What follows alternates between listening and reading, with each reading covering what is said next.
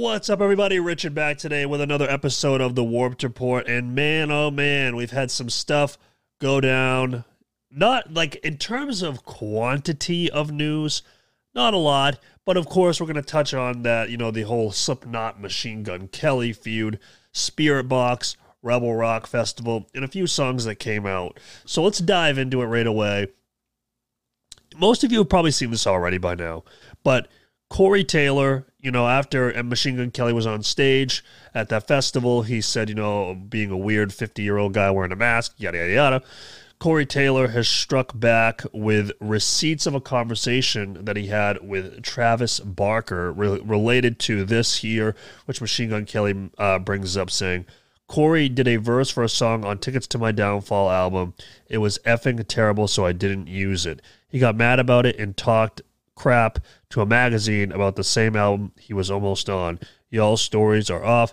Just admit he's bitter. So basically, with this, what he's referring to is Corey Taylor did a an interview with a magazine in which he talked about people switching from one genre to another and you know kind of speaking down on that and you know he didn't directly say machine gun kelly but you knew that's who he was referring to so machine uh so corey comes out on Twitter and he shows these receipts of what happened.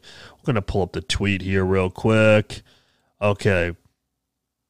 So you have Travis Barker pretty much saying, hey, man, cool. Uh, look at these notes. Uh, uh, so, you know, just gave like, you know, this is pretty standard stuff here. Of course, not for maybe somebody of Corey's stature, but you know, like I remember, you know, being in a band, it's not uncommon to, you know, be talking to somebody about who's going to be featuring on a track or who's producing a track. You're like, hey, man, this is cool, but what about this? I got a few notes, yada, yada, yada. So then Corey responded back with, hey, man, sorry, uh, Mr. Cobb, blah, blah, blah. He said, listen, this isn't for me totally fine. Listen to me. When you're a, person of Corey's stature, you know, you don't need to take every feature job you're going to have. You know, it is what it is. You don't really need to do that. So then from here, Machine Gun Kelly responded back and said, basically, your verse was really bad. Respectfully, I was just telling you to rewrite it because it was really bad. Respectfully, let's just do a Britney Spears cover song together. And I retweeted this along with this one because the saga continues, man. So here so then a machine gun so i the next thing i wanted to bring up too is machine gun kelly was relentlessly booed during a performance at a metal fest last night by slipknot fans. Uh, that's not a surprise. I guess when i think about this situation you know i'm i've been memeing around a lot on on uh, social media and stuff like that talking about how machine gun kelly is keeping uh, metal uh, news people in business. I mean hey listen we're getting some we're getting some mileage out of this story you know what i mean? But so the way that I look at this story is this. Obviously, it started like everything was cool. Machine Gun Kelly wanted him to be featured. He said no. And then he did. I mean, Corey did kind of, you know, reference him in that interview, uh, talking about, you know, failing in one genre and going to another, which, by the way, Machine Gun Kelly did not fail in rap. I mean, the guy was a highly Billboard charting artist, so he did very, very well. I mean, I'm not really, I can't name any Machine Gun Kelly songs besides Rap Devil. You know, like I'm not super into it, but he wasn't a failure. So when Corey's saying that, I mean, that definitely sets up for some more heat and animosity. You know, should Machine Gun Kelly have done that on stage? I guess like the way that I think about it is that like I totally understand, you know, wanting to say something that's kind of outlandish um, and you know you're trying to capture some attention. You know, trying to be a heel and whatnot. But uh, I know that Finn McKenty had met, had mentioned this, and this is exactly right. You know, it's like it's cool if you want to act that way and you know you're going to get more fans, but if you're doing it and it's a net negative, like it's not really by virtue. I mean, it's not a positive for you. You know, it's just not. So I think that I don't think Corey should have said anything like that. But then I think Machine Gun Kelly also shot himself in the foot uh, with a more rock or metal audience, I think is what he's trying to, you know, kind of tap into a little bit. So it is what it is. Uh, we'll see how this continues to evolve, but this was uh, this was this has been quite the saga so far. I'm I'm digging it. I'm I am digging it. But next, Spiritbox, they debuted in the top 15, charting at number 13 on the Billboard Top 200. Uh, so it says here, referencing Eternal Blue, the record tallied roughly 23,000 album equivalent units during its first week of release in the United States. Of that total, some 19,000 were pure sales. That's crazy. Propelling Eternal Blue to a number three showing on the top album sales chart. And of course, they topped rock albums, hard rock, vinyl albums. Um, and then, in addition to their success in the U.S. charts, Spiritbox Eternal Blue cracked the top 20 in Germany and the United Kingdom, it, and bowed in the, the top 10 in Australia. So, yeah, the album did incredibly well, like by metrics and all that. Like, I had a feeling they were going to chart obviously quite high in the Billboard top 200. I mean, that's just what it seemed like. Uh, you know, this wasn't going to be like an outside of the top 200 thing. I knew they were going to be inside the top 200. Uh, I thought they'd be in the top 25, but man, 13, that's crazy. Uh, you know, 19,000 pure sales, especially in 2021. That is absurd. That right there is a fan base that really cares about the success of the band, and uh, that's just that just speaks volumes because I can't remember exactly what the conversion is for like an album, but I think it's like a thousand. Uh, I, I again, I, I, I just I don't want to I don't want to say anything incorrectly. So um, I know that it's it's a substantial amount of streams, which equates to a an album sale. Like it's quite a lot. So. 19,000 pure sales. That's definitely going to obviously help. And with that, that propelled them way up there. So good on them. Uh, very fantastic record. It's one of my top three albums of the year so far.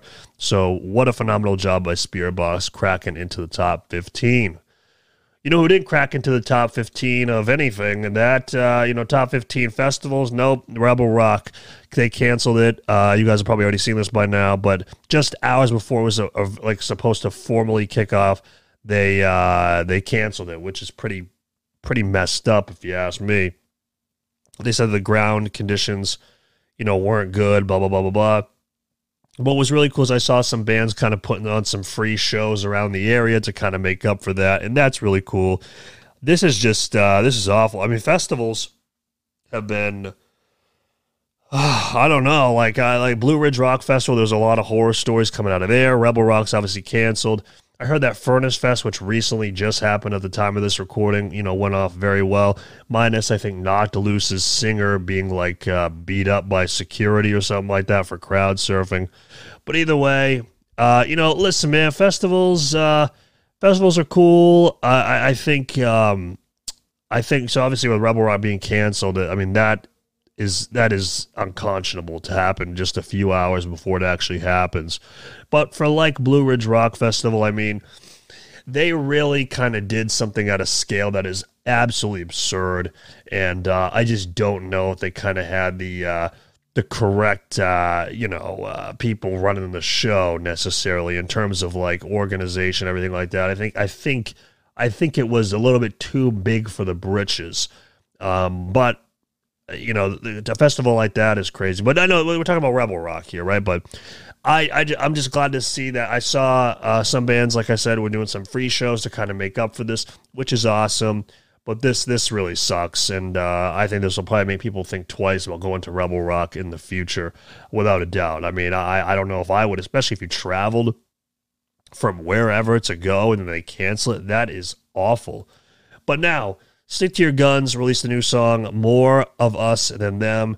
This song was awesome. This featured a breakdown that Tom Searle, who, you know, recently passed away, you know, not like, you know, recently in terms of like the last year or so, but relatively recently, a guitar player for uh, Architects passed away and he actually he wrote a breakdown, but he thought it was more "Stick to Your Guns" esque, and he sent it to Jesse Barnett, the frontman of "Stick to Your Guns," and he said, "Listen, this is more "Stick to Your Guns" than Architects," and they use that breakdown in this song. This was a chunky song, man. This was a really cool track. I highly, highly enjoyed it. I checked that out over on my Twitch stream, twitch.tv slash Richard Janvrin. Next up, Whitechapel released a brand new song titled A Blood Soaked Symphony. Listen, man, I was I liked the first single Lost Boy, but it was a little bit like, okay, like this is okay, like this is cool. Had like that Tool bridge in there, uh, you know, very chaotic and then softer. It was okay, but a blood soaked symphony, man. This was the Whitechapel that I know and love. Absolutely disgusting track. I love this. The video had me in trance. If you have not seen the video, See, I got to talk to you about something real quick, okay, guys? Listen, if you're one of these people that goes out and listens to music on Spotify and you never watched the video, you are missing out because the video to this song and the video to a lot of other tracks are really cool. Of course, you know, there's a lot of djenting in colored rooms. I totally understand that. But the video for this song was impeccable. Um, David Brodsky directed it. I don't know who David Brodsky is, but what a phenomenal freaking job, man. And their album, Kin, is going to be coming out October 29th on Metal Blade Records. And then, this is pretty cool. I did not expect to see a new I Dying song but we got one here titled Roots Below. I guess this was supposed to be a B side from their previous record, Shaped by Fire. Um, this was a fun track, cool chorus, no breakdown, couple of solos, solid track. I mean, nothing that's going, nothing that's gonna make me go wild or anything like that. Um, but uh, you know, you have a quote here that says, "It's been refreshing to get back to the creative process with the team of songwriters being intact." that we have been writing with that have been writing with me since they joined the band. The lyrics were influenced by someone I recently met who shared a story of trauma with me and would have destroyed most people. Yet from that struggle came strength, openness, and growth that inspired me.